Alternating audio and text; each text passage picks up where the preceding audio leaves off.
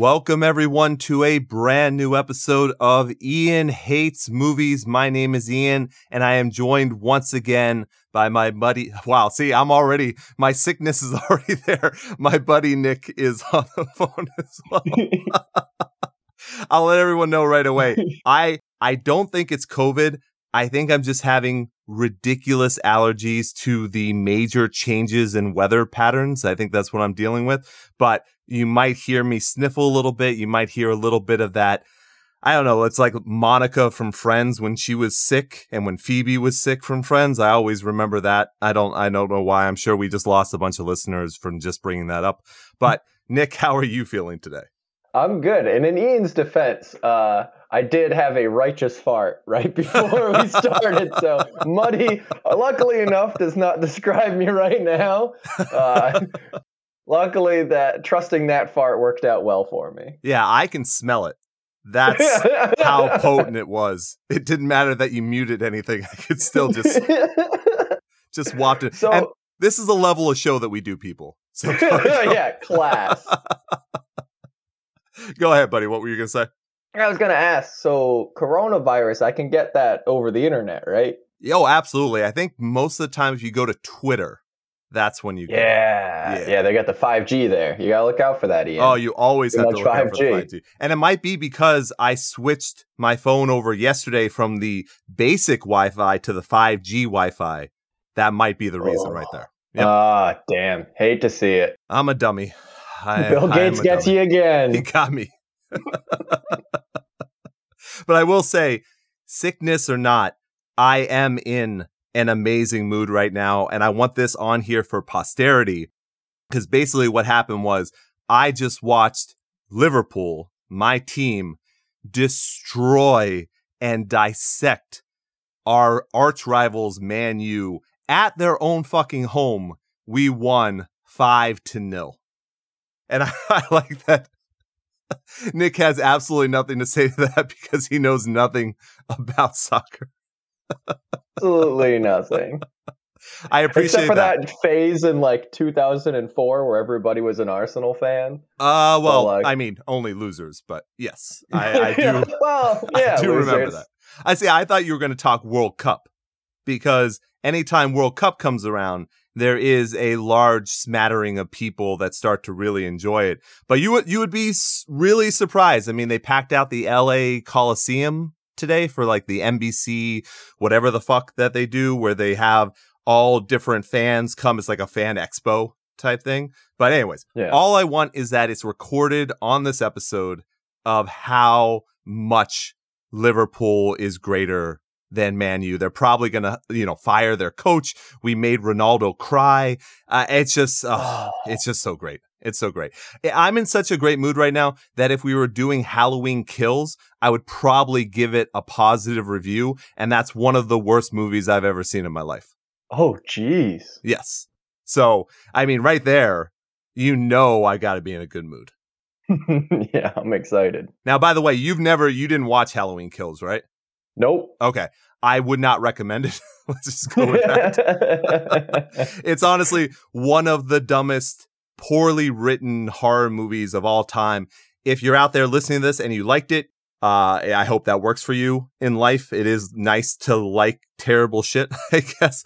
But we are actually today, we're going to leave that behind. I just had to get that out there. You know, we joke around a lot on this show. We're going to talk about some real horror movies today. And we're going to do this a little bit different because we are not going to talk six hours. This is not going to be a six hour long podcast. We are going to talk about Fear Street, though. So, Nick, why don't you take this away for a second? oh. Well, actually, I'm thinking if you said Halloween Kills and then gave a review, does this technically count as a four part episode? Uh, it probably could. Does my review just what I just said, just it sucks ass? Hmm. Yeah, yeah. Okay. They're gonna have that on the crawl, like when they do the trailers nowadays with all like the Twitter reviews to pad the actual like Yeah, because no. like Dune. Oh, Dune Oh, one yeah. of the trailers was just like a bunch of kids on Twitter who said like, "This is the I've ever." and as as you said that, you kept breaking up. Nick, are you back? Oh yeah, Okay. sorry. Um, I think it's probably the uh, the voice detection. I think as soon as I went too high and shrill, it was like, oh, prepubescent Nick doesn't count as Nick. We better clip that. Yeah, we're not allowed to have anyone under the age of 14 on the show.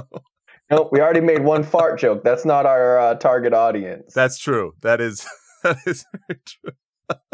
but getting on to Fear Street. Wait, are you sure we shouldn't talk about Dune as well? oh, hey, five part episode. Yeah, I'll start stacking them up. no, no, we should we should save that. We should say that. We both we both watched Dune, but I actually think we might both have different opinions on it. Yeah, by that. I think. But you're right. Let's do Fear Street. that is our reason for coming together today. So why don't you take over for just kind of the outline of Fear Street for everybody? All right. So ooh, that's a tough one. Fear Street Netflix series broken up into three, what would I call it, like hour and a half long ish movies. Yeah, almost two a couple times, I think. Yeah. And it, it goes into, well, I guess three periods in history for this town, or these two towns, Sunnyside and Shadyside, who seem to have like this overarching curse. Mhm. And the three movies go into these three periods of time that are pivotal for the creation and, uh, I guess, interaction with the curse. Right. And it's through the eyes of know, three kids Josh, uh, Dina, Dina. Yep. and oh god, Sam, Sam, Sam. Yes. Well done. Hey, you got it. Very nice. Josh, Dina, and Sam, who are like you know trying to survive as kids, and also it's in high school. Oh, although they yeah. they don't make it a terrible high school movie, which I appreciated. Right. Yeah. They only had that one scene in high school, maybe two scenes, whatever you want to call it.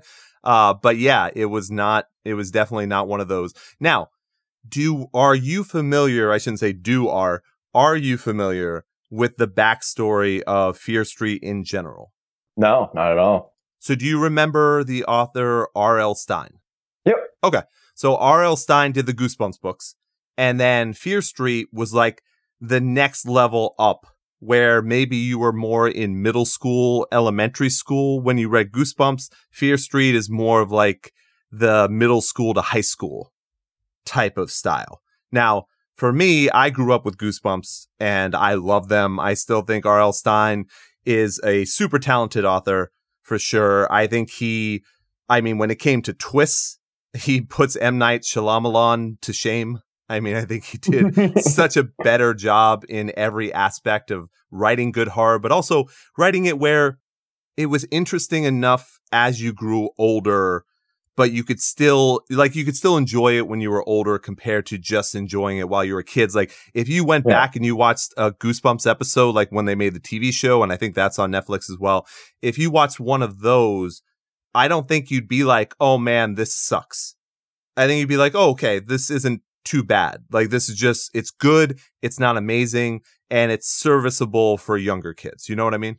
Yeah, and the best part is in the movie adaptation, it would have poisoned my knowledge before if I was like, oh, this is like a you know a preteen horror book.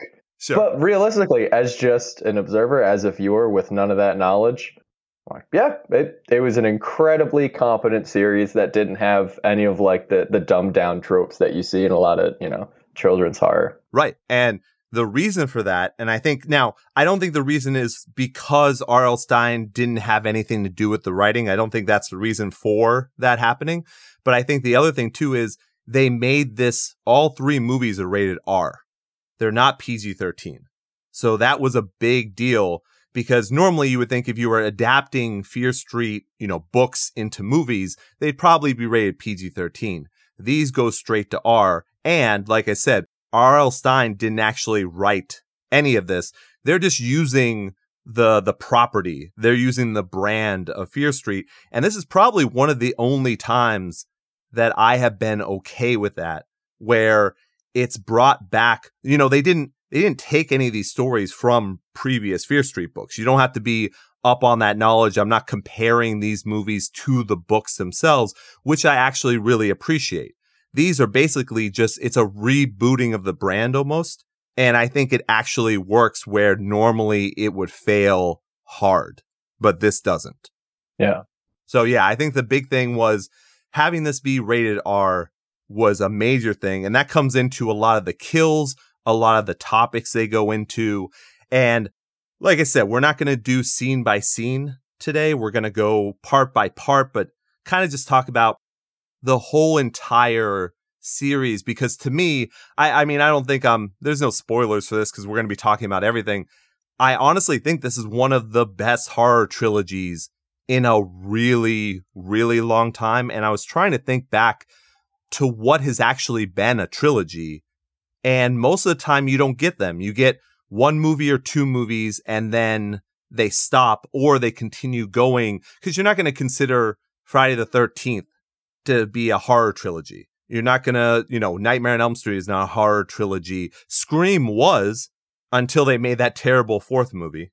So, you know, you could have said that, but now you can't. And then The Conjuring, I think, is probably the only one right now that probably holds weight with people. But if you if you're asking me, I'd take this trilogy over that one any fucking day. Yeah. So what about Insidious? Yeah, I, I mean, I don't want to talk about more bad movies. we might as well talk about uh Malignant if you want to start Oh god. by the way, I still stand by if Wan was making that to be a hilarious, you know, fucking comedy movie, then I want way more of those. I hope we continue with way more of those. But if that was meant to be serious, then he is one of the worst people to be doing horror. And he's he's made a lot of shit. He's made some okay things, but he's made a lot of fucking garbage. If that movie is serious, then he is terrible. but well, you know, we can leave that for another we can leave that for Yeah. another day. Now I will say I would watch Malignant every single fucking day over watching Halloween Kills. Wow. There's no doubt about that. Malignant is, I mean, it shoots for the moon compared to what fucking Halloween Kills does. Jeez.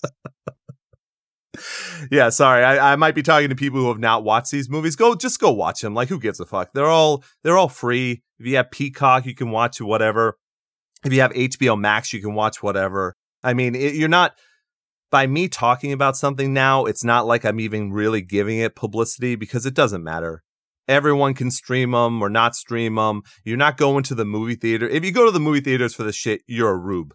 I mean, there's there's no reason to do it. And what's nice about Fear Street is Fear Street is on Netflix. And what they did with the rollout of these three movies is they did them in three weeks. So it was a Friday premiere of the first movie, a Friday premiere for the second, and then the same for the third.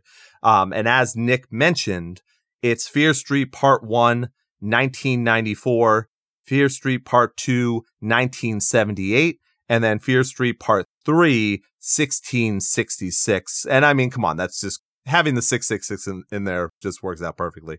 So, Nick, why don't we give, why don't you start with a little overview of Part 1? Yeah, so part one, we're in the mid 90s, which they like to really, really shove down your throats for like the first 15 minutes. Yes. Um, Great music choices, by the way. Garbage. Great music Bush, choices. Nine Inch Nails is so good. Oh man, great music choices. They set up the fashion well. You know, like classic good horror. eh, I mean, you shouldn't have your sets be so dense that you can't just get tunnel vision a little bit. Like you shouldn't be distracted in 8 million directions. You should just focus on what's happening in the moment and just kind of like get it done and get guided through the story, which this accomplishes very well. Mhm. In the opening couple, um, call it 15 to 20 minutes of character introduction, we meet Dina, we meet her little brother Josh, we meet, you know, we the concept of her ex-girlfriend Samantha or Dina, I'm sorry, from Dina's Yeah. ex-girlfriend Samantha. Now, by the way, they do they set that up pretty well. I got to be quite honest. They set that up well because you're thinking, you know, as a normal, quote unquote, normal standard horror movie, especially in the 90s, you're thinking that the name Sam is a dude. And they set that up pretty well. And then it turns out that Samantha is actually a woman. Oh yeah. Oh, yeah. I, I know which parts you would like, there, Nick. oh god. but they set it up pretty well. You're right. I don't think that was a twist necessarily. It was just like, look, we're going to give you strong female characters, which I know we joke about a lot on the show, but let's be quite honest, in horror movies, it works extremely well and it's always been that way. Yeah. I mean, how many times do you really have a horror movie where it's a guy left at the end? They they don't have a, a trope called final guys. That doesn't happen in horror movies. It's always final girls. And Dina is set up to be extremely strong and she's written well and uh, she's believable Mhm. in her character. Like there was never a time where I questioned her motivation or thought that she was doing something extremely stupid. They they don't do this writing down of the character which they easily could and I really appreciated that. Yeah. I know. That's uh that's the way I look at it. So continue, continue. Sorry, I'm I'm just gonna jump in here every once in a while. yeah. We're also introduced to the the popular friend Kate, Yes. And then the last friend who I'm forgetting is that Simon. Yes, you're absolutely right. Yep, that's Simon. All right. Oh yeah, so they're they're introduced as just like, oh man, we're your zany popular friends who have zany hobbies like selling drugs on a school campus. Yeah, berries and bananas. Yeah, with with great catchphrases and code words. Yeah, Yes. great time. The 90s. and we're also baby. Oh yeah, and we're introduced to like this whole inter-town rivalry between Mhm. these two. I think they're neighboring towns, but they say it's a 30-minute drive to like get to their football game or whatever. Yeah, but yet you see, I would say that's maybe one of the only issues, technically, and such a small issue that I have with these movies is the dimensions of what these towns are is Hmm. crazy different for whatever they're trying to push the storyline to. Yeah. So I'm with you there. Yeah, but there's these two. We'll call them neighboring towns Sure. for the sake of argument. Sunnyvale and Shadyside. Yes. and it's like, oh, Sunnyvale's, it's just, you know, like all the rich kids. They've got trillion dollar mansions. They're mm-hmm. having a great time. Oh yeah, They're having fun. You know, like Daddy Lawyer Money was kind of like the setup Oh, for that yeah. vibe. for sure. And then Shady Side is the shady side. And they're very subtle, thematic uh, event where it's like, oh yeah, it's you know a little bit more modest. It's on the lower side of the economic spectrum, which means all the children there immediately have great character and backstory. Yes, it works perfectly. Yeah, they do that scene where they're driving in the bus to go. It's going to be Shady Side versus Sunnyvale, school, whatever. And we're we're going to have to go backwards in a second as well, um, because we did skip a major part. But when the bus is going by, you can see how different it's like small homes and like trailer park ish type things, and then a bunch of stores that have shut down and then you get into you know in Sunnyvale and it's like you said it's the mansions it's the nice places it's such a stark difference between the two towns Yeah. What did I miss, Ian? the main first kill the the absolute first thing that happens in the movie.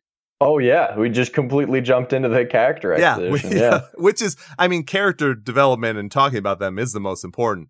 But i will say this first scene takes place in the mall which makes an appearance later on as well which is important.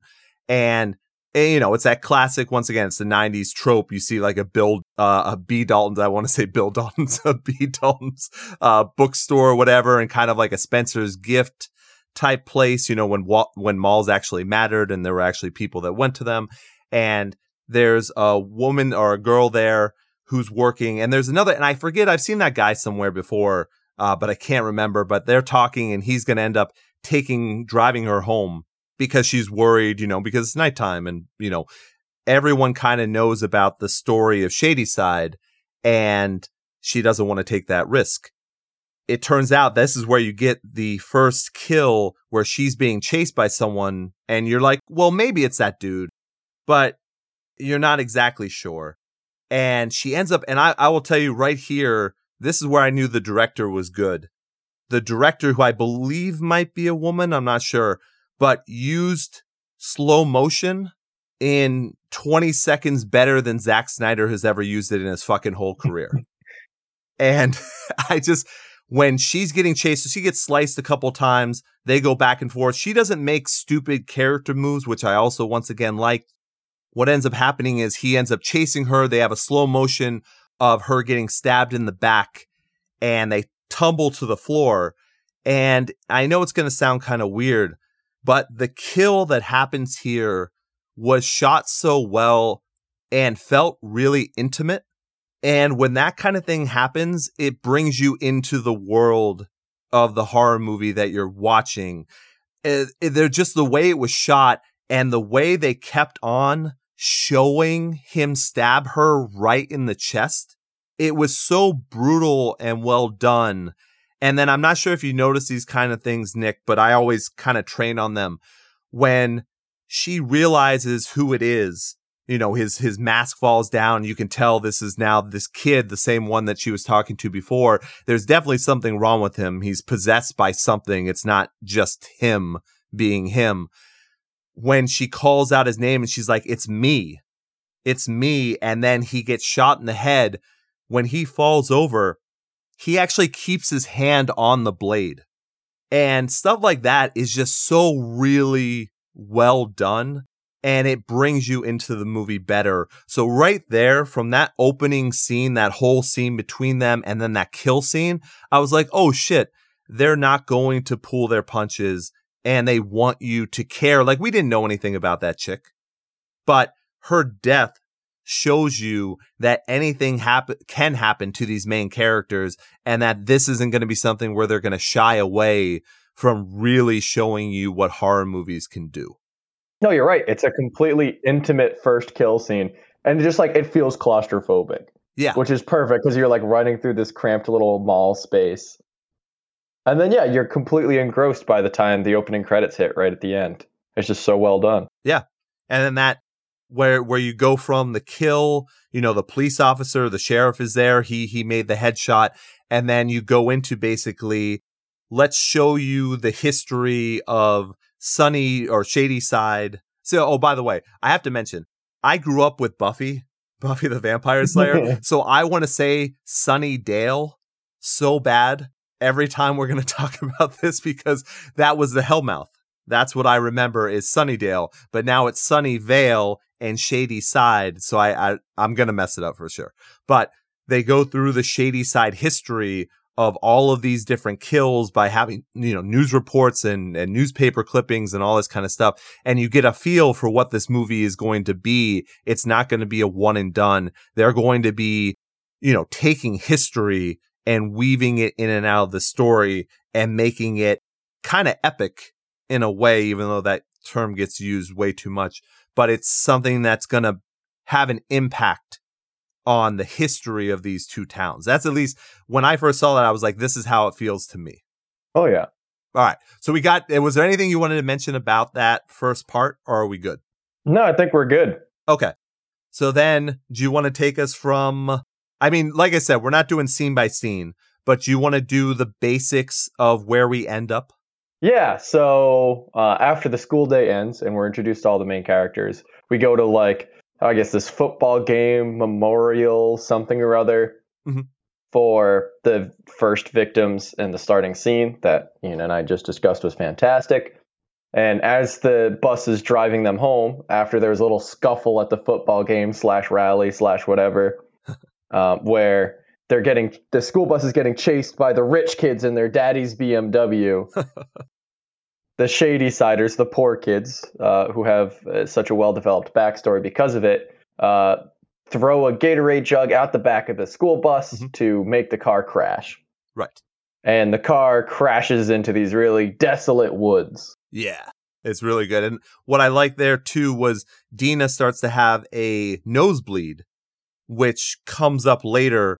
But I think it's something that a lot of people might not have noticed where once you've seen all three parts, you understand what happens more in there, or maybe even when you get to the end of the second, you understand a little bit more. So you get to nosebleed, and then Sam is in that car that swerves and basically breaks, you know, you know, they have a crash, a little crash. They stop the bus, and then Dina and I think it's, I mean, it might just be Dina who goes over to see how she is.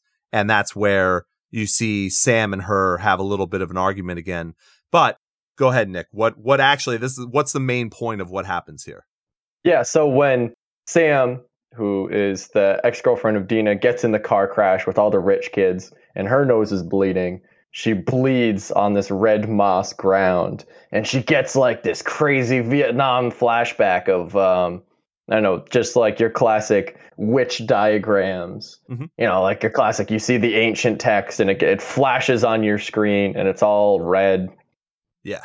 And then she makes some kind of connection to the other side is generally what's uh, portrayed there. Yes.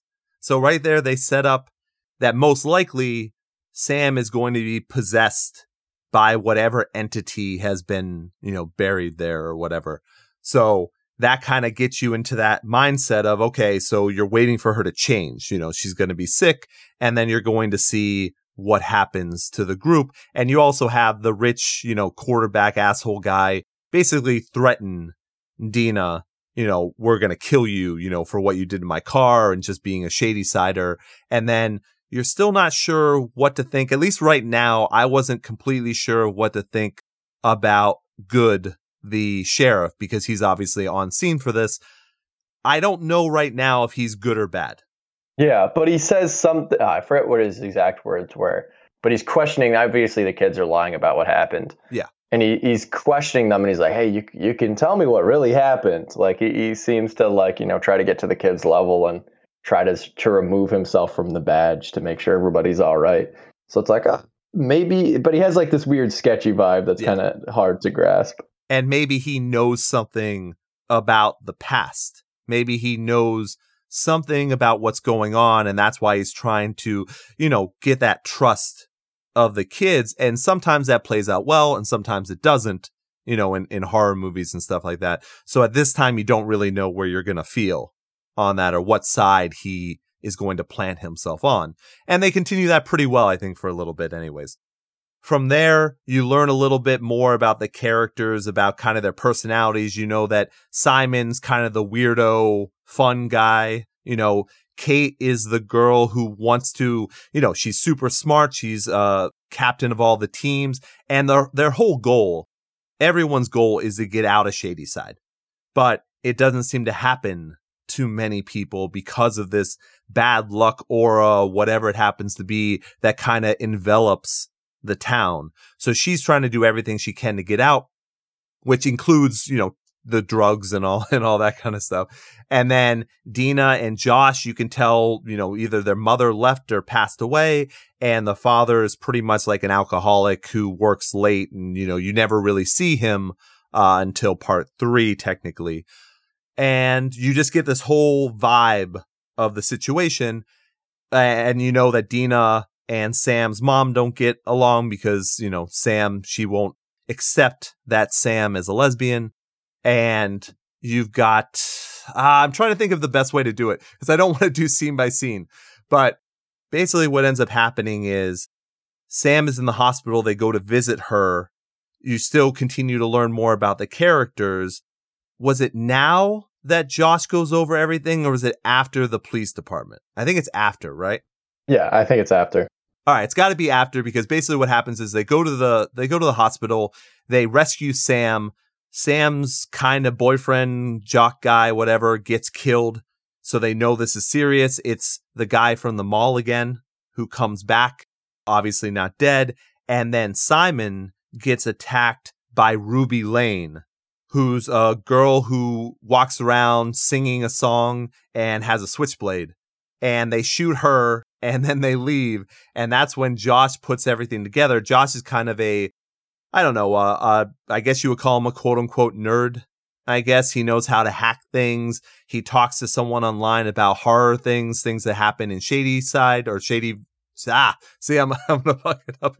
Uh, Shady Side, and he puts it together once he hears about the singing. Uh, and I think one other thing he learns, he then puts it together and shows all this for this foursome group now. Hey, look, this is real most likely Sam's getting possessed by the witch. Here are all the people that the witch has possessed over the years and goes into the backstory that way. Oh yeah. And then at the end of the the exposition, I always call that character like the nerd in the chair, the guy in the chair. Just like you're sure. there to yeah, you're there to be nerdy, provide comedic relief. And then just like occasionally throw in a fact to move the story along. Yeah. That's always yeah. how I've like bundled that character. exactly. And I forgot what the what's their action item to get back to where their blood was spilled in the red moss from the Oh. car accident. they want to put her bones to rest. So they they think that the car accident, you know, upset the grave the grave site basically. So you know, Sam tells them, "Hey, I saw the witch. You know, it was weird, and you can see she's kind of getting sick, kind of." Uh, so they go back to the gravesite and they bury her properly. At, at least what they think they're burying her properly Yeah. from there, what ends up happening is that's not how you stop all this. One of the camp killers, who we'll talk about in the second part, comes at them and goes right past Josh. So you know there's something different about how they're trying to capture or kill the person they want to get to. It's not that they just kill everyone, there's a purpose to what they're doing. They escape, everyone gets out, and what they decide to do is they realize that Sam had bled on the bones of uh, Sarah Fier. That is the name of the witch, Sarah Fier. So they're thinking, all right, well, if all these, you know, creatures that are undead and supernatural are drawn to her blood, then we can make a trap for them and kill them that way. So they go to the high school again and they basically line the bathroom with her blood or at least a, a mannequin or whatever with her blood, with Sam's blood, and then trap. Uh, is it three of them at this time, or is it four? I think it's three. It's the guy with the axe, Yes. the one who does all the singing, the laying, Yep. yep. um, and the new skull mask guy. yes. Exactly. So they trap him in. It's not a bad plan, to be quite honest. It's, it's really not. They have everyone has there's a little sex scene kind of between uh, Sam and Deena. And then you don't really know how far Josh and Kate get. It's uh, it's kind of a toss up there. And then Simon jacks off, I guess, because he's the crazy kid. Zany. Yeah, he's zany. But I mean, I guess if if you're gonna die, then I guess you gotta do something. Smile So- on your face. Yeah. Exactly. Go out the way you love. You know, that's what they that's what they always say. Come and go. Yeah. you hear that like that raspiness in my laugh? That's that's the sickness. So anyways, so what ends up happening is they trap him in the bathroom, they light it on fire. I think they were using what must have been a bunch of acetone, maybe I you know, maybe um IPA stuff, whatever it happens to be, uh that they got from the chemistry lab. They light that bitch on fire, they melt all of the creatures and it seems like fuck yeah, we did it. But then they end up coming back and basically regrowing um and getting back to corporeal form. But I mean, let's be honest, for a movie like this with a bunch of teenagers, that's actually a really good idea. That's not a bad horror movie thing to do. It reminded me a lot, a little bit of, at least a little bit of It Follows, where the kids kind of have this crazy idea that they're going to be able to electrocute, you know, the, the bad guy, you know, the, the entity that is always following them. And it's kind of dumb, but kind of genius in the same way. That's how this felt to me. Yeah, and it's like a good idea that it is possible for it like a high schooler could come to that conclusion. Right. Yeah, it's not like Yeah, let's go get machine guns and let's go, you know, it's it's nothing crazy like Yeah. that. It's a legitimate they put two and two together. They're smart characters, they're not fucking morons. So they realize this is a way to try and stop it. And it is a good idea, but it fails ultimately because they realize now they're dealing with something even more supernatural than they originally thought. Mhm. So they have to regroup. They lock themselves in a room. And this is where the characters also have a legitimate conversation where Kate and I think Simon too, they want to ditch Sam. Yeah. They they want to leave her and they say that's the bait. Once she's gone, they're going to leave. There is no what's even the point of doing this anymore. And of course Deena, you know, wants to save her and I think Josh too, but then Josh realizes that there was one last uh one saved person, one survivor from the camp attack. So they look up how to call, you know, they use a yellow book, which is crazy, and they call C. Berman, and she doesn't call back, but they decide at that moment, okay, we're going to save Sam because it is possible for someone to live. And they find out, I think it's in the text, if I'm not mistaken, that she did actually die, but she was, uh, what do you call it? She was resuscitated. Yeah. And they believe that that's the reason why she was able to make it out when other people didn't. And they had told a story before about how I think it was Simon's brother had overdosed on pills and whatnot, but then was brought back. Uh, you know, they was saved, his life was saved by the paramedics. So their next plan is, well, let's do that then. Let's make sure all these, uh, you know, creatures and, and killers and whatnot are kept away from Sam and they're going to basically give her an overdose and then bring her back. And that's where they go to the supermarket where I believe Simon worked. And then you want to take over on this one, Nick? Oh yeah. This is a great sequence. Really? So yeah, our hometown uh, pharmacist, shall we call him? you know, they make their pill concoction from, you know, I guess the pharmacy at the back of the the superstore, and they tell her the order to take them in and they make it very serious like hey you need exactly like three minutes for this to cook like let this sit in your stomach for a little while you can't throw this up here's how you're going to feel and then they really do put you in like the tense situation pretty well and make you you know feel the fear that the characters are feeling Right. trying to absorb all this information rapidly Mhm. and they have their same plan of we're going to you know put sam's blood on us we're going to try to you know chase the killers around and buy time for Sam to die and then get resuscitated by EpiPens. Yes. So they go up around the supermarket and they're getting ready for the killers, and everything immediately goes to shit. The pills get spilled all over the place. Everybody's getting chased around, and and our characters start to, uh, shall we say, encounter obstacles. That is a good way to put it, Nick. Yes. They do. So do you want to start off with the first kill? So the is the first one Kate? Yes. Yep. Yeah, I'm trying to think chronologically. Yeah, the first one is Kate, the skull mask killer, like puts her up on the bread slicing machine and pushes her through, like with all the uh, Yeah. serrated knives, kind of like you know the classic horror movie, the log cutting machine and the beaten Yes. up cabin. Sure. There's like all the the reciprocating blades, and he pushes her head through it, and it's super gruesome. Yeah, they they stay on it too. Oh, they stay on yeah, it. they stayed on the whole thing, which I was surprised about because she got stabbed in the stomach, and I was like, okay, I see. But they had shown the bread cutter, so I was like, oh, well, they're definitely gonna put her through. But I thought they were gonna cut away, and they did not. They did not. No, you see multiple slices of her head. Yep. It was a little intense. Now, honestly, I will say though, that whole scene, or the whole, you know, just being in the supermarket, I did not see them killing those two people. No. I thought we were making it out of this first movie with no one dying. Because just the way they had set it up, I thought we were going to get away with no one dying because we care about these characters, right? So I was like, Yeah. okay, well, they're definitely not going to kill anybody. Or if they do, they kill one.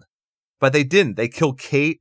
And then the next kill is Simon. And Simon was taken out so quickly, but it was because of seeing Kate that he had, he stopped and Josh stopped. And then he just got an axe Yeah. through the head. And I like that too because you don't want to have someone have the sappy goodbye kind of thing. That that worked on the surprise end of horror kills, and I thought they did that very well. Oh yeah. But now the real challenge, Deena has decided she's got to kill Sam. Right. So she's going to drown her in the lobster tank, which I thought was really quick thinking. Yeah, it was. And Yeah. as she's attempting to, you know, murder her ex-girlfriend who she's obviously still in love with. and let's be honest, who doesn't want to do that? Come on, Nick. Yeah, I got a couple. Yeah. By the way, that's the line. By the way, that's the line that gets us canceled. Right there. was- after that after was- all this Jack Snyder shit talking, yeah. So as she's drowning Sam, and obviously that's an emotional moment they handle well. Yeah, yeah. Uh, her little brother is running down the aisle. Her little brother Josh, like running down the aisle of the supermarket and getting chased. I think by the skull mask like killer. yeah, yeah. And so she's like, it's a really tough moment for Deena. And then Sam finally like goes unconscious. So we assume she's dead. And all the killers just disappear. Poof. Poof. So now the question is, do they get her back? And man, they put like 12 EpiPens right in her chest. I'm not sure that's how you're supposed to do an EpiPen. Um, I'm not that guy who has that knowledge, but man, she's got a decent course of epinephrine coursing through her veins. Yeah. And then some chest compressions. And Sam is a tiny girl too. Yeah. Super Yeah. Milligrams per kilogram didn't really apply. It was, No. yeah. but it but it worked. It worked. She came back. Everything seems to be fine. You know, if this was the end of a regular horror movie, you'd say, "Hey, that's pretty damn good." You know, they they made it out. Maybe they'll make a sequel, whatever. But they continue the story. They go back to their house. You know, it, Josh is talking to the person online, and it seems like you know the person's like, "Oh, two more, you know, two druggies just got killed," and he's like, "No, those were my friends." You know, I kind of like that part of showing the humanity of the situation. And then obviously Deena and Sam are canoodling in in the bed and whatnot, and then you know a call comes on the phone, and it's C Berman, and it turns out I don't I don't remember. Do they show who it actually is in this movie, or do we wait? I think we wait until the second to see who it actually we wait was. until a second. Yeah. So it's it's just a voice on on the phone at this point saying that she didn't really survive. It never ends. You know, and Deena's like, "Well, fuck you. It did. I, you know, we survived. We're all good. We killed the witch." And you know, the woman's like, "Nope, no, you definitely didn't." And you don't hear it happen, but you see Deena turn around, and Sam is staring there, is standing there, definitely possessed, Mhm. and flies buzz- buzzing around her, and she has already pushed the knife into Deena's stomach. Yeah. And even right there, I thought we are done with this movie. I thought we was like, okay, Deena's dead. I guess it's up to Josh now in the second one. But that's not true. Deena is a fighter. She still ends up surviving that. She ties up uh, she ties up Sam, gets her brother, and that is the end of the movie. Is them going to see C. Berman. And dude, right right there, they had me. yeah. I was like, they put all this together. They've got strong characters. They have a destination. You know, they show a trailer for the second one. You know, they're going to do a camp slasher type movie. I'm like, fuck yeah, that's a great horror movie trope. I'm up for this. Let's see what happens. So then we go into the second one. So you want to take this one? Oh yeah. Oh, yeah. So, or should we do like a review of the first one first? Like as a standalone episodic. okay. Honestly, my favorite of the three. Ah, I I'm with think you, buddy. It could have, I'm with you. yeah, it could have been its own standalone adventure, but it sets up a series of sequels that you actually are invested in because it's such a compelling story with such great characters. Exactly. Liked it. Might even have loved it. I think as far as recent horror slashers I've seen, it's pretty damn well done. Yep. It's quick. Really enjoyed it. Yeah, absolutely. It was succinct. You cared about the characters, as I mentioned. I think they did some really good directorial stuff. The writing was good. The writing was believable. I understood why they had the thought processes that they did. No one was a stupid fucking moron. Like it wasn't dumbed down for general audiences like Halloween Kills was. It's just so well done. And I got to be honest, I did love this movie. This is definitely my favorite. I, I don't look at the other two as being bad. I'm, we'll get to that. But this was definitely my favorite. Like you said, if this had been a standalone movie, I would have been like, Fear Street's back. like this is this is good. I hope they make sequels that involve other people or they bring these character backs. Like whatever you want to do is fine by me. But yeah, I was just like, wow, that was super impressive. But now we've still got two more movies. Are they going to fuck this up? Because now you're not playing with house money anymore. You, Yeah. You've got you've got the movie done. We love it. How are you going to let us down in the other two? That's that's the way I was thinking. But Yep. I would certainly recommend this to anybody. Doesn't matter your age. I think this this is a type of movie that kind of it's not held back because it's not PG thirteen because it's rated R. It gives people a lot more to look into, and like you had mentioned before, it's not a typical high school slasher. You don't meet a whole bunch of bullies. You don't have to deal with cliques and whatnot. None of that stuff is in here. It just focuses on, at the time, these four people. And I think they do a great job at it. Yeah, definitely. So, yes, let's go on to Fear Street Part 2, 1978. Ooh. Ooh. So it kicks off immediately with them visiting the, you know, older survivor, C. Yes. Berman, that they were on the phone with. Now, it might be easier if we just give away the twist. We probably should, right? Because otherwise, we're just going to be saying C. Berman and no one's going to understand what's going on. So, should we just tell the whole story succinctly, I guess? Do it. All right. Well, one thing I will say uh, that I that I've noticed a lot because I saw this and I know I'm I'm coming back to Halloween Kills, but I, I can't help it. There were a lot of reviews and a lot of people talking about how great the recent uh, Halloween movies have been at showing people who have dealt with trauma in in their lives. Now, by the way, that's complete bullshit because every single horror movie sequel does the exact same thing.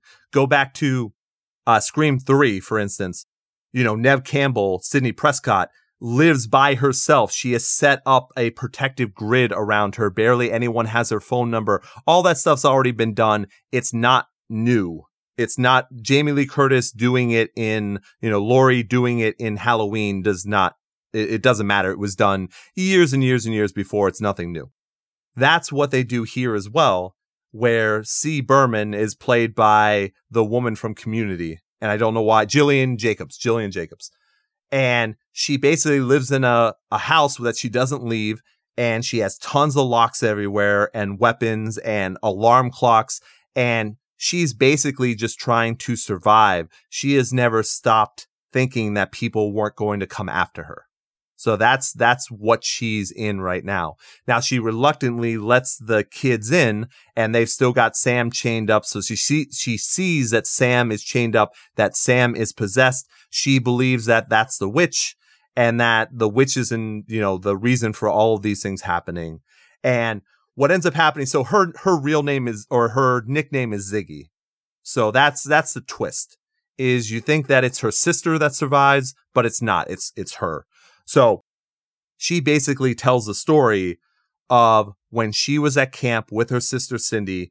Uh, what what age would you say she was? Probably like high school, right? Somewhere around there, Yeah. 13, 14. And Cindy's Yeah. like end of high school. So she's probably like 17, 18. And you know what? I'm actually kind of at a loss, Nick. How do we want to tell this one? Because if we go really deep into it, then we're going to be taking like an hour to do this. I, I think, yeah, the first one, I guess it, it makes sense that we spend a lot of time on it because it introduces, you know, a lot of the stuff about the setting and the plot. Mhm. The second one, when I mean, when you really boil it down, thank God they chose to go, I, I guess, with a, a lighter story. Sure. Not like lighter in the sense of like, oh, it's not gruesome, It's definitely, but in the sense of like, yeah, it, it's not, you know, deeply building a plot. It's, I would say it's honestly just a good camp horror movie. Yeah. Like, as in, not campy, but like it occurs at a Right. summer camp, right. like wet hot American Yes. summer style. Yeah, right, right. It's Late not 70s. sleepaway. Yeah, it's not sleepaway camp or anything like that shit. It's it's a good camp movie.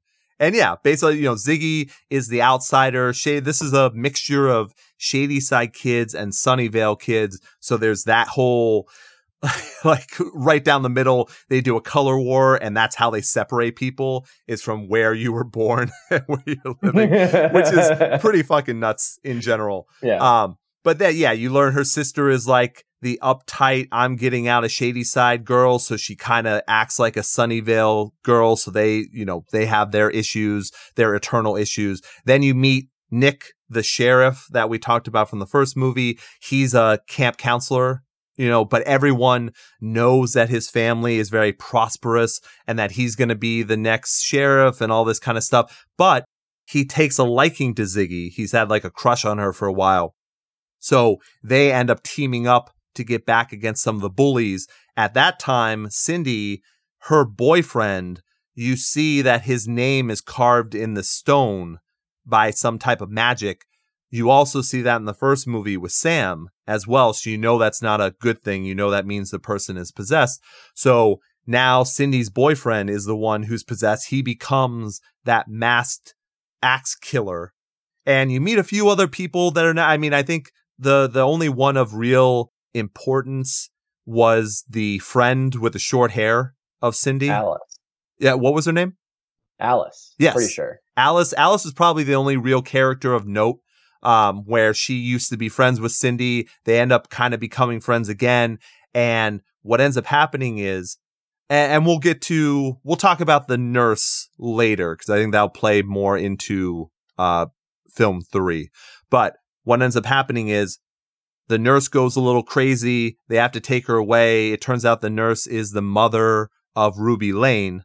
It turns out she finds this underground area that has the stones with all the names on it, as well as some other witchcraft type stuff, as well as that moss. All that stuff is growing around there.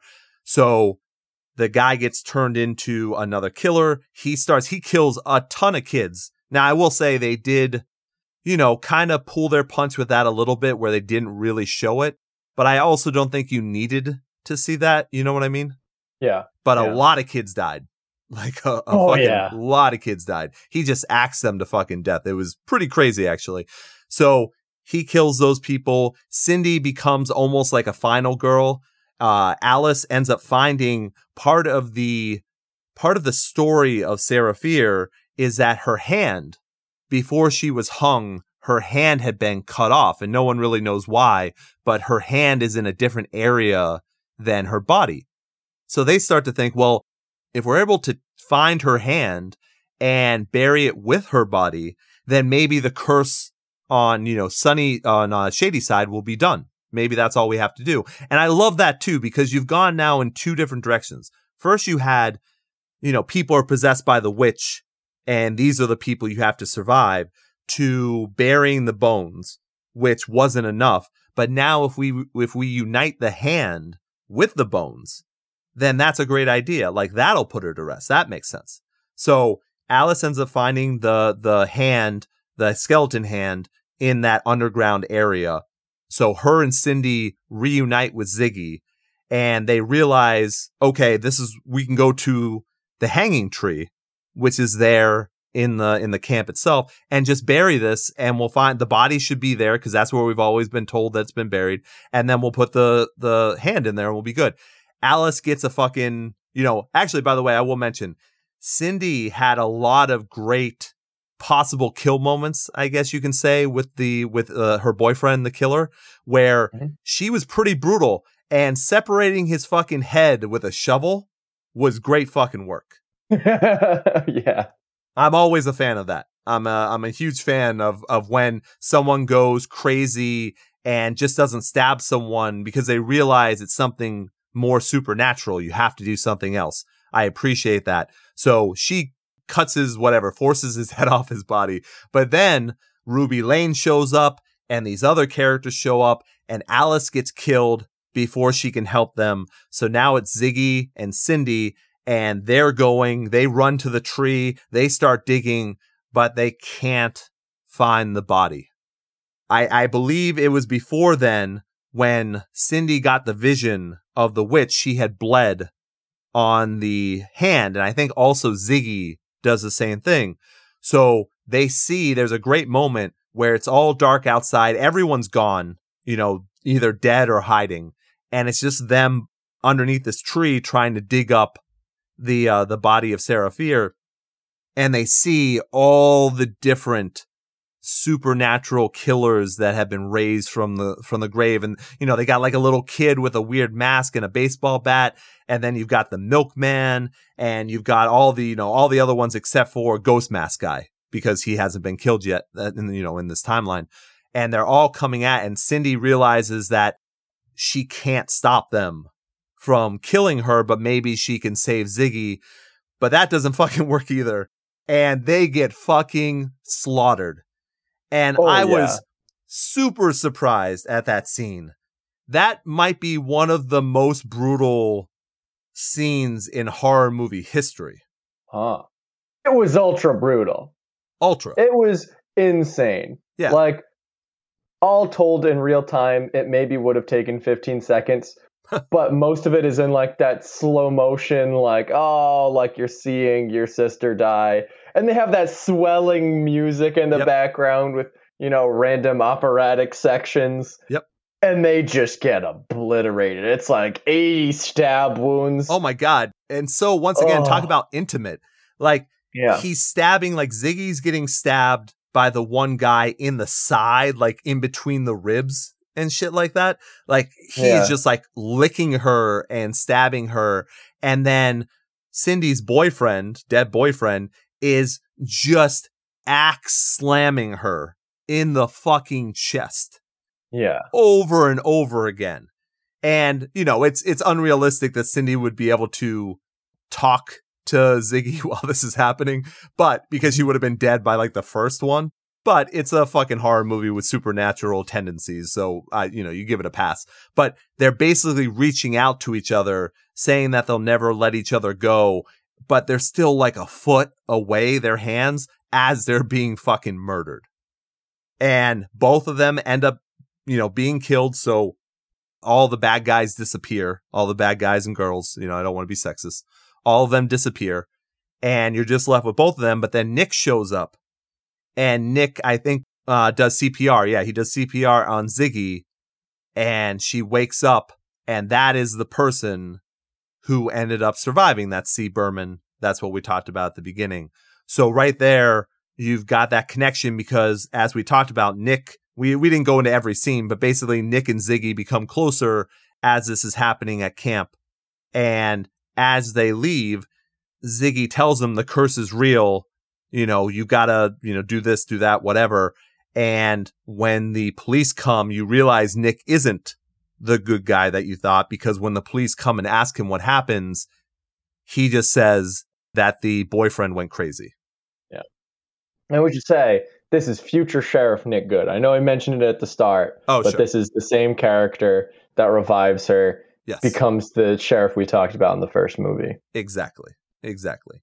So at this time, though, Ziggy, now we're in future, present day, I guess I should say, present day. She still trusts him, even though she said she's never talked to him since, because how could she? She still thinks that he's a good guy at this moment because she didn't see any of, of that kind of stuff. But I still thought the dynamics of that whole thing worked so, so well, giving a little bit more of a backstory to everything. And then once you uh, flash forward to present day to 1994 or whatever, then what they do is they go, well, where's the hand? Where's the skeleton hand? Because you didn't get to put them together. And she says, well, I think it's still under the tree. They go to the mall and that tree, see, everything's so interconnected. That tree is still in the mall, the shady, the Shadyside mall. So they go in there, they dig it up. The skeleton hand is still there, which is very unrealistic, but it's there.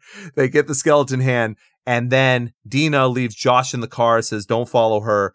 She goes over to the grave and she's about to put the skeleton hand together, and she's bleeding, I think, possibly.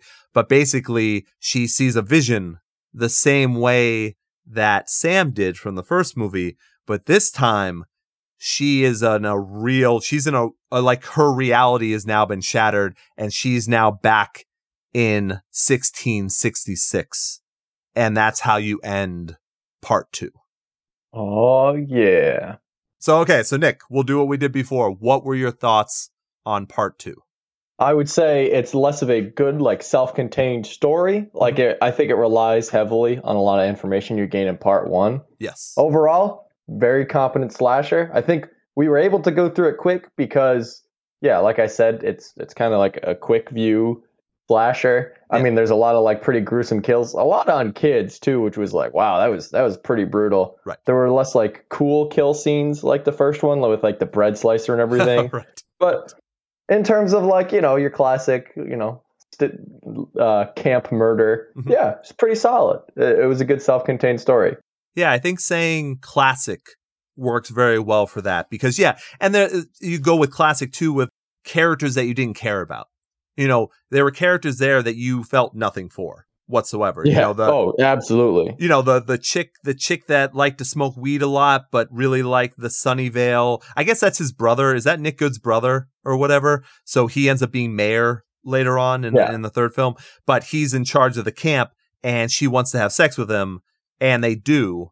But it doesn't matter to the story. You know what I mean? None of that matters. You don't care about that chick. Also, her friend with the longer curly hair and stuff, you don't care about him. You don't care about the boyfriend. You don't, you know, there are so many characters in this that are different than the characters that you met in the first movie. And that kind of makes it classic too. You've got your your few characters that you do care about and then you've got all the rest that are there basically to just take the axe. That's that's all they're there for. And that's what happened. But I really like the dynamics between Ziggy and Cindy. I thought that was a really well done story between the two of them. Cindy, you know, being that stereotypical, like she's like, I'm never going to get out of this, uh, out of this town. But then she tries to change herself to be one of the perfect people. It doesn't work out. And she realizes that all that really matters is her family. And she wants to be able to save her sister. But ultimately, I mean, she did it technically, I guess, but ultimately didn't because of the way things turned out. Yeah. And I, I thought that was really well done. Yeah, and the the first one was, I mean, especially good in my opinion because it set up a series of logical conclusions that the kids would try in order to escape death mm-hmm. and you know maybe kill the monster. Totally get it. It was you know succinct in that way. The second one introduces a lot of like I guess Ian would call it the the slasher bait, just people to put axes into, yep. forgettable characters that you know have three seconds of dialogue that makes them seem important, but then they get murdered the next scene, and that's fine. Yeah. But it sets up what I think is the biggest challenge of the third one, where it combines a little bit of both of those aspects. Yes. Absolutely. It has yeah. a shitload of characters. Yes. And unfortunately, uh, maybe it goes well, maybe it doesn't. We're going to have to find out by uh, talking about Fear Street Part 3 at some point. Right now. right now. What? No way. Oh my god, I can't believe it. We oh, shocked whoa. everybody. We by the way, we are talking about these films quicker than I ever thought we would be able to. So I'm actually pretty proud of us for this. Not to suck our own dicks on this, but I am. I am. Yeah, we are pretty cool and smart yeah, and pretty. We're so yeah, smart and pretty and all this stuff. It's so it's so fucking good. okay, so then we pick up on Fear Street Part Three, 1666 1666. If you're 555, I'm Ooh. 666. That's right. uh, we start right away, though. We don't, there's no preamble. There's no, you know, you can skip the recap that they have in, in Netflix. It's completely up to you. And we are in the old settlement, settlement town, settlement town, settlement town of Shadyside So that's where they are in this time. And now what you're dealing with is you're dealing with the basically pilgrims type people. And what they've done is they've taken the characters that you know or know slightly from the first two films, and now they're in this area and they're all playing different characters. So what I liked about this was Deena did not get put into Sarah Fier's place and then have to solve clues or something to get to where she needs to be. Deena has no control over anything. It's just she is the character now that is Sarah Fier. And then it's just telling Sarah Fier's story from front to back. That's that's what this is. So you're going to recognize characters, but barely any of them have or are the ancestors of the people. You know what I mean? They're not the same yeah. people. They're just playing these different characters from the settlement. So I think the main thing to say for this is that Sarah Fier is a lesbian and she's a lesbian for Sam's new character, which I think is Hannah, if I'm not mistaken. Yep. Right? Yeah. And then every other character either you know, they have different personality traits, but basically there are some people that like the girls and they don't want to be a part of it because they like each other. Um, but it's Puritan stuff, so you're definitely not going to be able to be a lesbian in 1666. I mean, I guess it's bad mm-hmm. enough in 1994, I guess, even though I remember there being many, many lesbians who were out during that time, but it is what it is. So in 1666, you're not getting away with that. So the main people that you need to know for this one is Solomon. So Solomon is Nick Goode's family, whatever. He's the first Solomon Goode. And he came over from a different settlement that is nearby but his wife and I think his wife and child, I think his wife died during childbirth, maybe. and he had gone to a witch who was played by the same person who played the mom of Ruby Lane, who was Giordano Jordana Spiro, who was the lead in that show My Boys, if you ever saw that. Nope. Nope. Okay. She's she's good. She's good for what she does. She doesn't have a whole lot to do here. Uh, but anyway, she's a witch and she has this book. And they end up seeing the book at some point. Sarah thinks that she, when she opened the book, that she basically let the devil into her. Because what ends up happening is they go out, you know, they go out gallivanting as as children would in the pilgrim times, I guess. And they're doing like mushrooms and whatever and dancing around and drinking. And that's the first time that Sarah and Hannah get together and someone sees them, but they don't know who it is. And then all of a sudden the next day, things start going bad with the pigs that they're raising and like the water is tainted and there's a bunch of stuff that ends up happening that would lead you to believe that this is Shadyside the way that they've set it up where it's cursed. So she thinks she's the one who's brought the curse on by making the moves on Hannah, even though Hannah wants it. She that's what she thinks is that she by opening up that book, she's become or been possessed by Satan, and now everything's going to go bad uh, for her. But one of the major things to note is that there's a preacher who seemed super nice and everyone loved him and all this kind of stuff, and then he ends up acting kind of strange, and you find out that he's the first person who's put in the in the stone that we've seen from the last two times. So he becomes possessed. And this was super brutal as well. Do you want to describe this scene, Nick? Uh, no, not really.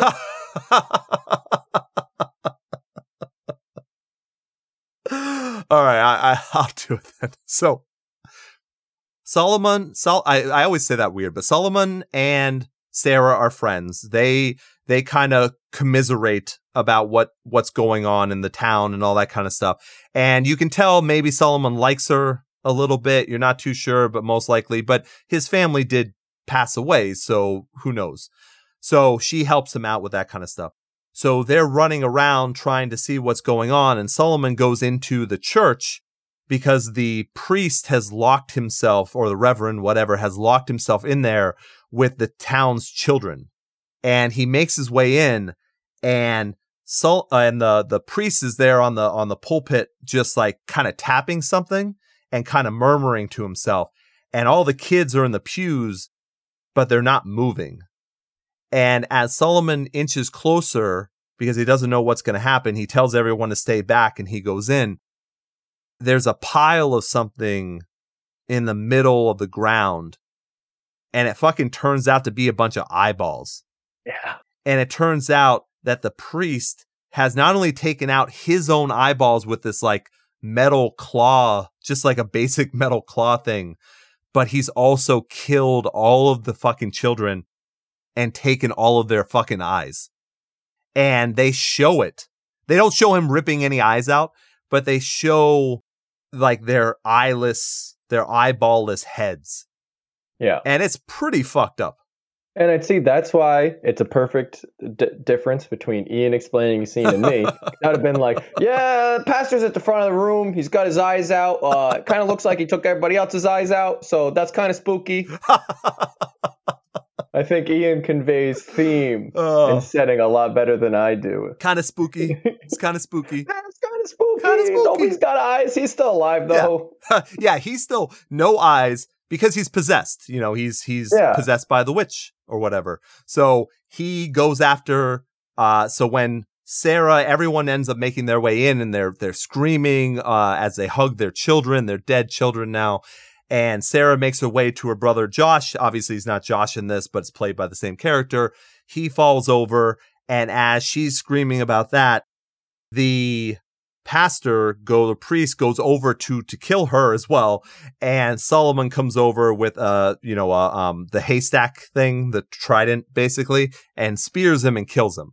So now obviously it's 1666 so you're not going to say oh well this was just a murderer. You're going to go where's the witch someone's got to hang for this there's definitely something bad going on here so they all get together as the townspeople and they're trying to piece together the stories of what happened the night before with all the kids and they're, you know, frolicking and, and having adult fun that they shouldn't be having, especially in 1666.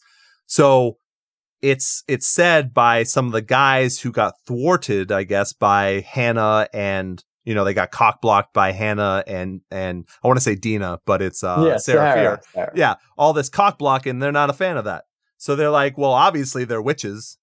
Like get Yeah. the, get the witches. Because why that- would a woman ever, you know, shoot them down? That's A good point. exactly exactly they were super cool pilgrim guys they had everything going for them so yeah it just it just makes sense so sarah sarah escapes with with hannah at the time then hannah gets captured and sarah makes it over to well she sees her father and you you know there wasn't really much of a story there basically she had seen her father before and her father was like you know this is my fault with your mother being gone, I raised you as a boy. I gave you too much freedom, blah, blah, blah. So he's trying to justify why she's a lesbian or why she's acting out or whatever. So now he's become a drunk, which is similar to her actual father. So she runs away from that too. And she runs to the witch so that she can say, Hey, well, I'm going to use that book now because if they really think that I'm a witch, then I might as well be one. She shows up at the, uh, they call her the widow or whatever. Uh, I shouldn't have called her the witch, it was the widow. She shows up there and the widow is dead and the book is gone. Mhm. So who could have who could have done it? Who saw her and Hannah in the woods? All this needs to be explained. So she obviously runs to the next person who she thinks she can trust, and that's Solomon Goode. He hides her. He, you know, before the the mob comes to check his house, he says, you know, go. I know you you weren't responsible for this go and hide and you know i'll come find you she then stumbles upon an underground cavern that you will recognize from seeing the second part this is where the stones are and where the weird you know there's no moss here yet but there's a bunch of symbols there's a bunch of the witchcraft stuff and sarah puts it together that it was solomon Yeah. and Solomon, you know, gets rid of the people. He comes to see her. He's, you know, he's in love with her. Uh, blah blah blah. He can, you know, he's tired of being, you know, bad things happening to him and his family. He wants the best. Why not take it while he can have it? You know, that kind of stuff. Obviously, that doesn't work on Sarah. Sarah's like, "Fuck you, I'm out." You know, she tries to escape. He's trying his whole, "I love you so much, so let me tear your fucking arm off." Your fucking hand or whatever. oh man. So he goes through his whole master plan, you know, how the bad guy has to tell what happened. So he, you know, they show in backstory how he had chosen the priest, you know, to, the father's name to put on the put on the stone. Now that's why that all happened. And then he tries to stop Sarah from telling anybody, and that's when her hand was brutally ripped off. Once again, I did not think they would show it, but they oh, did. they do. They really do. Yeah. They showed that first break where you're like, oh, her wrist is broken. That really sucks. And then it's, oh no, he's going to tear her hand off after that. Yeah. oh, but it makes you care about the characters more. So you care about Sarah. You want her to make it out. She does fight him off. She gets out of that underground area and she comes up where basically where the priest is. She, you know, where the, the church is. She comes up underground. So once again, they've shown you that these underground tunnels are throughout Shadyside and Sunnyvale.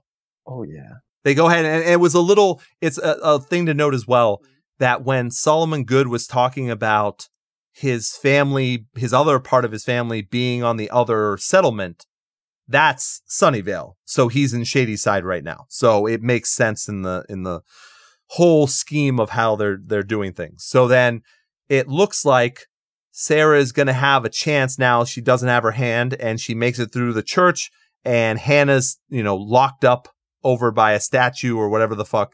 And then people see her and it looks like Sarah's going to be able to say, I found who's responsible, blah, blah, blah. But then Solomon Goode shows up behind her, grabs her by the hair, and says, I found the witch. So there's nothing that she's going to be able to do now. So they go to hang her, and they're going to hang Hannah, but she takes responsibility for being a witch, says that she bewitched, you know, Hannah and, and everything. It's not her fault. So now it's just her that is going to be hung. All of her friends that you've seen in the last two movies are there and they're sad obviously because that's they know that Sarah isn't a witch. But they do the hanging which was actually pretty damn sad I thought. But Sarah got her last words in to Solomon Goode before she was hung. She said I will never let you out of my grasp.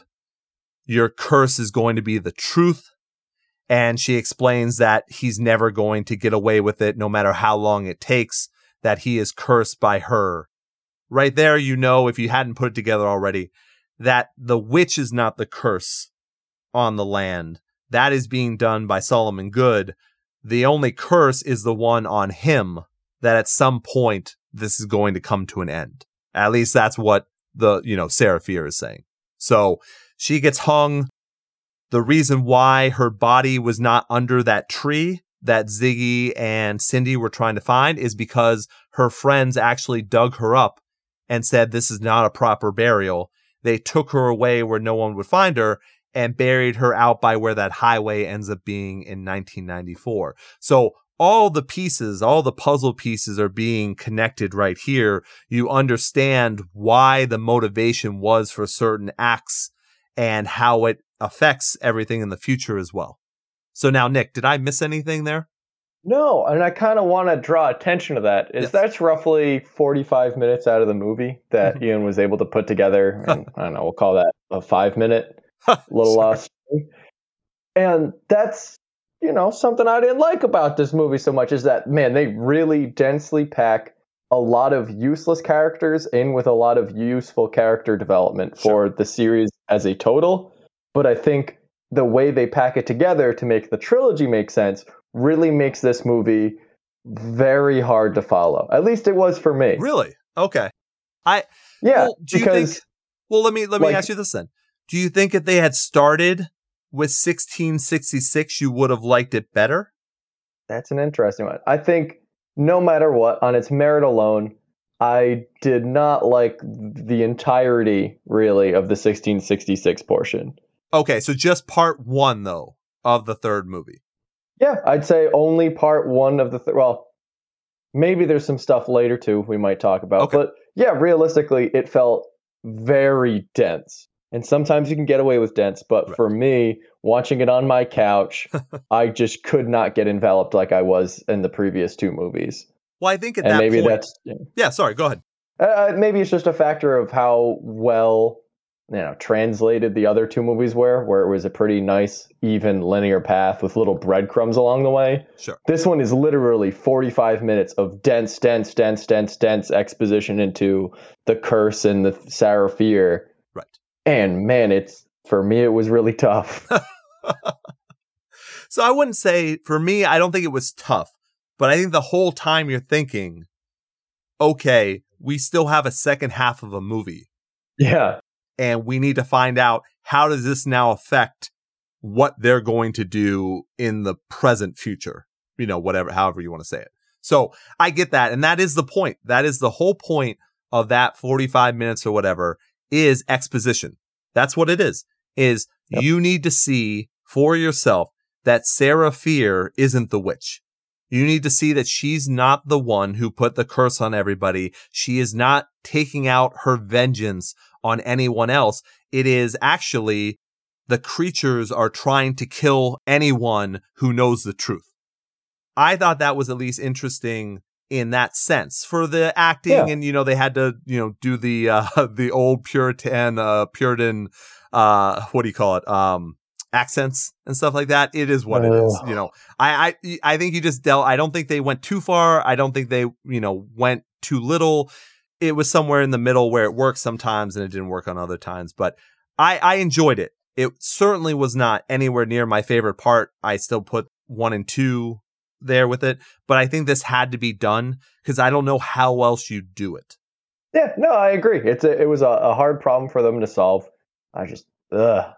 No, I got yeah, it, the the setup wasn't good for me. Uh, right. I didn't I didn't follow it well. The way I I get ultimately like looking back on it why it all had to happen like but just like the stuff about you know the person who was thought to be the witch in the woods like right. obviously you watch that character And as any audience, you're like, oh, yeah, like this is a witch character. Like this is, I should pay attention thoroughly to everything they say because you're probably going to give me a lot of dense exposition that's important for the trilogy as a whole. Mhm.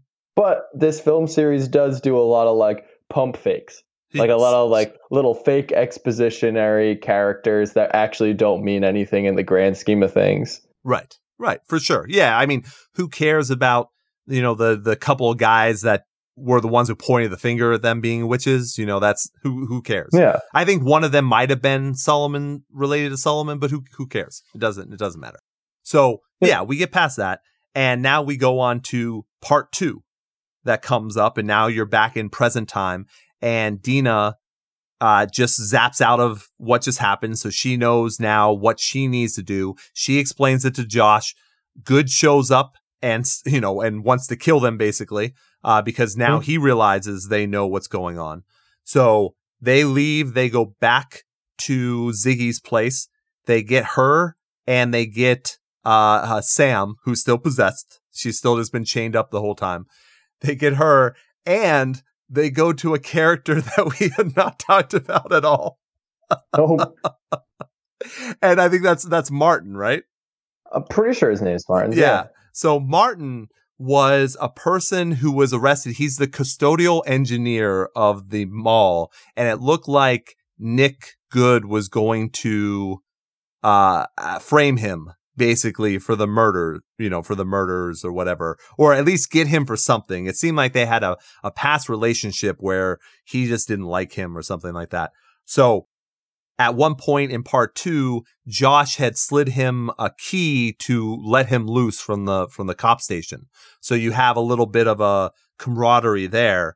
And what they end up doing is they're like they show up at his place. They're like, "Hey, so you want to kill the sheriff?" And he's he just goes, "Let me get my coat." And now you've got a new person. And but I appreciated it for it wasn't stupid. It was No. just like one of these things where it was very unrealistic, but in this story, it was fine. Yep. Like it, it just it was it was fine. So they get Martin, they go to the mall, and their grand plan is that they are going to use uh not not hand like now there's so many people's names. They're going to use Yep. Deena's blood because now she bled on the on the skeleton, so they or at least is cursed with the knowledge of truth. So what ends up happening is her blood now is the one that, you know, all the creatures are going to go after. So they take the blood and they put it to all these different stores in the mall who have the gates that can close. So everyone else cleans up. They've got none of her blood on them.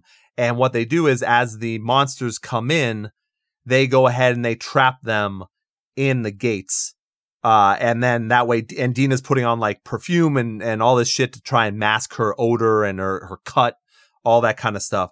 So they trap them. They do a good job. I mean, that once again, this is smart enough. You know, it's, it, it makes sense what they're doing. They know that the blood attracts the supernatural creatures. So, or supernatural killers. So why not do that? So they do it and it works.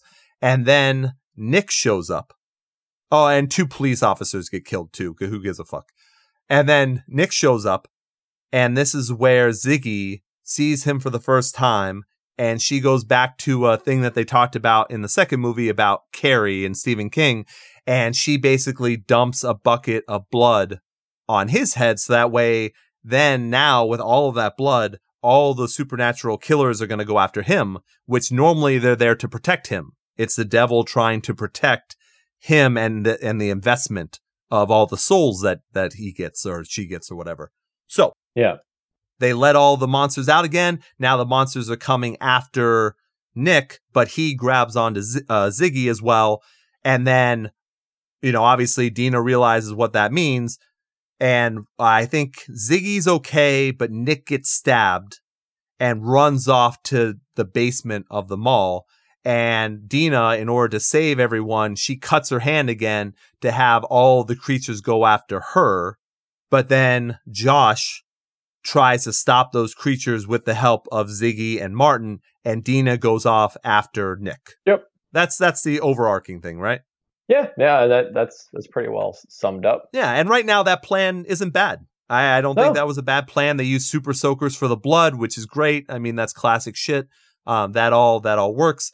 And then once again, these are characters you care about. So I didn't want I didn't want to see Martin dead.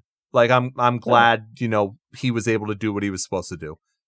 You know, Nick is kind of doing some exposition while he's down in the catacombs because apparently the catacombs of all the places that they've been are underneath the mall. so that's where the stones are with all the names and all that shit. So then you have a fight between Deena and um, you have a fight between Deena and Nick until and also oh sorry um Sam shows up too. I don't know how she got loose, but Sam shows up as well, so she has to knock Sam out and then she fights Nick. And at one point it looks like she's going to lose, but she puts Nick's hand into this basically like almost like a gigantic beating disgusting black heart almost and it's the heart of the devil maybe or whatever. And that's where they've shown in the past that the supernatural creatures have kind of come out of and this time, when she puts the hand in there, Nick sees all of the you know bad things that he's done and all the gruesome and they go through all these death scenes in a row which was kind of cool to see all oh, the yeah. brutal death scenes right away. So he's shocked. So while he's shocked deena takes that chance to fucking stab him through the fucking eye with a knife. Worked out pretty well. At one point she was stabbed too but she had a uh, shield of uh, Fear Street books on her, which is just a nice little, you know, it's a nice little yeah, Easter nice egg thing. Touch. Yeah, yeah, it's fine. Uh, uh, Sam comes back and she's not possessed anymore. Uh, up on the top, the monsters and creatures who were just about to kill Josh and probably some other people, they all disappear. So they leave Deena, Deena and Sam end up going through the catacombs, this, these caverns, up into Sheriff Goode's mansion, basically. And it's super nice in there, and there are a bunch of inspirational posters and shit uh, in there. And they're like, what the fuck is all this? And as they leave, the neighbors from across the street are kind of watching them, like, look at these dirty, bloody girls. Like, what is going on here? And as they pull out of their driveway, or at least the, the husband pulls out of the driveway, a garbage truck comes through and hits them. Yeah. And that's the show right there that the the luck, the so-called luck of of uh, Sunnyvale has disintegrated. That there has been a change. So then they go into the news report saying that you know evidence is being found of all this terrible stuff uh, for Goode family. So the mayor is going to lose his job probably, and all these murders were caused by the sheriff, and all that kind of stuff happens. You know, the Sunnyvale seems to be better. I, I sorry, uh, Shadyside seems to be better and it's like everyone's back to normal. And they get their little parts of you see Deena dropping Josh off at school. Josh ends up meeting his uh the the girl that he was talking to online there, so it looks like they might be able to hook up or something. And then Deena and Sam get together and they're over at the grave. They write out a thing for Sarah Fier, which is kind of nice. And that's the end of the movie, right? Yeah. And they, they do the classic, oh, somebody grabs the book at the end. Yes, yeah, they did during the credits. During the credits, someone grabbed the book. It looked like girls' hands. So it was probably Deena is is the guess, but I don't know if they're planning on doing more. I would highly doubt it. I think if I read correctly, I think they said they might do a prequel with like the milkman story, stuff like that, Ugh. which is, I mean, it, it is what it is. I mean, I think this this as a whole, this whole series works very well. But before we go into that, wait, I know we're talking a lot because we're trying to we're at we're at ah we're at an hour and a half, so we don't want to go too yeah. much longer. But what were your thoughts on the second half of part three? Liked it. I think it got into a lot of the stuff that I liked about the first one. Mm-hmm. My only major complaint, as I guess it's the same complaint with the first half, man, lot of handy cam, shaky cam. Sure. Which mixed with like the general claustrophobic cinematography of the movie, like you're really densely packed into like the character's point of view. Yeah. Through like not like an over the shoulder, but like, you know, a side perspective. Yeah. It made it really hard to track the action scene to scene. Like as a whole, yeah, looking back on it, you can get the plot, you can get the flow of events. But like in each scene, it was hard to follow who was chasing who, why, because you have all these immortal beings that, you know, obviously, like, no matter what you do, they're not going to go away until you resolve the conflict. Right. and it was just I, I don't know how much of it seemed like plot armor to me and how much of it was just I was lost because there was just so much friggin' stuff going on. I did not have, or it did not have the same effect on me. I know what you're talking about when you come with the shaky cam, but I think they were trying to show how chaotic, even though they had planned out what to do, there was a lot of chaotic parts of it. And Yeah. showing that all those parts did not work as well as they wanted to makes sense in reality that nothing's going to go to plan, especially when you're dealing with the supernatural. I thought one of the cool parts also was when they end up putting blood on some of the killers so that the killers would attack each other. Like I thought that kind of stuff was good. I don't know, man. I I I agree, but I also was not bothered by it. I guess I think as a whole, this movie probably is the third best. I guess. Yeah. Um, you know that if that's the way you want to look at it, but as a whole, I thought this trilogy was just so so fucking good. Oh yeah, yeah. Still so good. Oh, the other thing I was thinking about that happened a lot in the third one. Maybe it was just my fatigue. Hmm. this series relies a lot on like those little. I I mean, I called it pump fakes before, but like the fake resolution, which Yeah. makes fine. In the, it makes a lot of sense for these characters. Like they don't understand where the curse is coming from until they see, you know, Solomon Goode like be you know doing the sketchy shit at the start of the third movie. But man, the amount of times it happens, to me, that just cost momentum every single time. Hmm. So for the first one, it didn't really impact a lot because it was the first movie and you were still learning a lot. The second one, like you kind of understood what the general gist of the story was and, and why things were occurring. Yeah. And then like, yeah, they had like at least two of those little like, oh, you thought you solved it, but you didn't, which is still fine. But So- in the third one, that final like part two resolution, there Yeah. were at least five or six moments where they're like, "Yeah, we killed the bad guys. We found a way to like get the immortal beings to not bother us for a little while." And it really, you could have taken half of that out.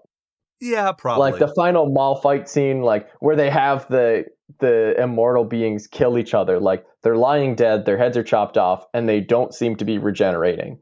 And then in, you know, some nondescript amount of time, five minutes or whatever, where Sheriff Goode is fighting Deena, then they all come back to life as soon as you need that swell of conflict for the main characters. yeah, yeah. I and there's just so many of those little mini resolutions that really just added up to make it just for me you lost the momentum too many times and while it's an amazing series that built it back up quickly by the end of the third one just in that final fight scene it really like it really tossed me for a loop Well, I think you have to because in the second one, Nick Goode was was often made to look like he was conflicted about what he was supposed to do because they they show in one of the scenes that Nick is the one who puts Cindy's uh, boyfriend's name on the stone. So Yeah. he did that while he was still trying to be a quote unquote good guy. Like so Ugh. but he but they showed that he was trying i don't think he was playing in his emotions for ziggy he really did like her so he was conflicted about whether he wanted the responsibility you didn't know in that second one that that's what he was talking about but in the third one you know that he's he's conflicted or he was conflicted now though Mhm. when they're down there in the catacombs and deena's trying to find him and and all that kind of stuff he has made his choice and you need exposition from him telling about why this means something to him and that he's he is the bad guy. Yeah. Like this is the bad part of it. And then you have obviously because sam had nothing to do you had to get her getting loose at some point and you had to Mhm. have them have a little fight. So that's why i think that's why you had to justify what was going on upstairs compared to the catacombs. And i think that's why it prolonged it a little bit more is because what if you hadn't had sam at all? You kind of needed that because otherwise her character did nothing. Honestly i would have been fine with that. Yeah i mean i get it but i'm just saying i think that's the way the writers were thinking about it. Yeah yeah i get it. I mean you have so many parallel paths you have to have converge. Yeah, because Yeah. you could have had something. They they wanted the Deena versus Sam thing, but you could have had Sam up on the top fighting with the other people. Mhm. But she also wasn't an undead possessed person. All these other things were supernatural undead. So you don't also probably don't want to go into the story of well, what happens if they kill her or what you know what I mean? Like, can she actually die? All that kind of stuff. You don't really know that. Mhm. I just I I really do love this trilogy. I don't really want any more of them unless they completely focus on different characters and do a different story. I think that would be fine. But honestly, man, I I found very little to complain about in these movies and maybe for me, maybe for you it was fatigue because you watched them so close together. With me Yeah, it was it was one week after the next week after the next week. So it was like every time I was done with the movie, I was like, oh man, I can't wait to see what happens. Like when when part two was done, they were like, "You're in 1666. What the what the fuck's gonna happen?" you know, so you're excited about it, and there's a little anticipation before instead of running through like six hours straight, that kind of thing. Oh yeah, that definitely makes sense. And I would still say in total, really enjoyed the series. Like overall, like highly recommended. It was while I did do it as like a six hour marathon pretty much, like it was definitely enjoyable. It was either that or two Zack Snyder films. Oh, Uh, that's my standard of time now. If I can spend three and a half hours or whatever on a friggin' couch watching a bunch of orange lens flare and slow mo, I, I think this is a much better investment of time. It had Yes. great characters, great development. Like I've always said that I only watch, like I only really enjoy horror movies that have like that mystery element of how do you overcome the evil. Because that, like, to me, like, that gives the audience something to do and it gets you invested in the characters more Right. because it, it makes you try to think of ways they can they can fight it. Yeah. I and it it functioned well in that role. There was that mystery aspect to it that was tied up well in the third movie. We understood why the evil happened. It was yeah, it was a great story. Great six hours. Yeah, I, I totally agree. I don't think I can say it better. So I would just say for people, I, I know, I, I think these were popular. I know a lot of people that watch them, but these are the type of movies that I would certainly recommend over a lot of that shit garbage that's been coming out. Like if you want real horror, like this is it. Like they gave you exactly what you should want. There weren't a lot of jump scares. It was Oh, God, just yeah. pure horror. They went from like modern horror to classic horror to even more classic horror. They did the religion thing. They did, I mean, they did the slasher thing. They did the supernatural. They added all that stuff together and made an amalgamation that actually works. That, you know, just really does work. So I would certainly recommend this to people. And if, even if you're only going to watch one, watch part one for sure. See if you enjoy it. And then you can go on to the next two if you want to but yeah, I think, uh, and I think we did a good job. Hopefully, I know people can probably tell I'm sick. I'm sure there's a bunch of random noises that will be in the show, but you know, it is, it is what it is. I can't help it. Uh, hopefully these allergies will be gone soon. But Nick, I think we're at the part of the show, and I know we talked about this last time. Do you have any final words for everybody? No, I- I, I don't think I do. Oh, also, wait, I do. The ending, like 10 minutes, where, you know, the characters have had their falling action and now they're just tying up. Mhm. It was great. It was nice. I don't want to call it fan service, but it, wa- it was cute little tie ups for each character that, you know, made it seem like they overcame this evil and they're going to do all right. Right. I agree, but no, you did have something for final words that we agreed on last last show. Oh, shit, did I? Yeah. Oh, no, I forgot. Oh, geez. All right. Well, you think about that again for next time. Go back. Go back to the Nightmare on Elm Street three Dream Warriors episode. Actually, everyone, if you haven't listened to it, go go listen to it. But you should go listen to it and figure out what your I final didn't words. are. study enough for the podcast. But I will do my final words as I normally do. Wow, I don't think I can remember my final words. My allergies are killing me. All right, and I will leave you the way I always do: long days and pleasant nights. Thanks, everyone.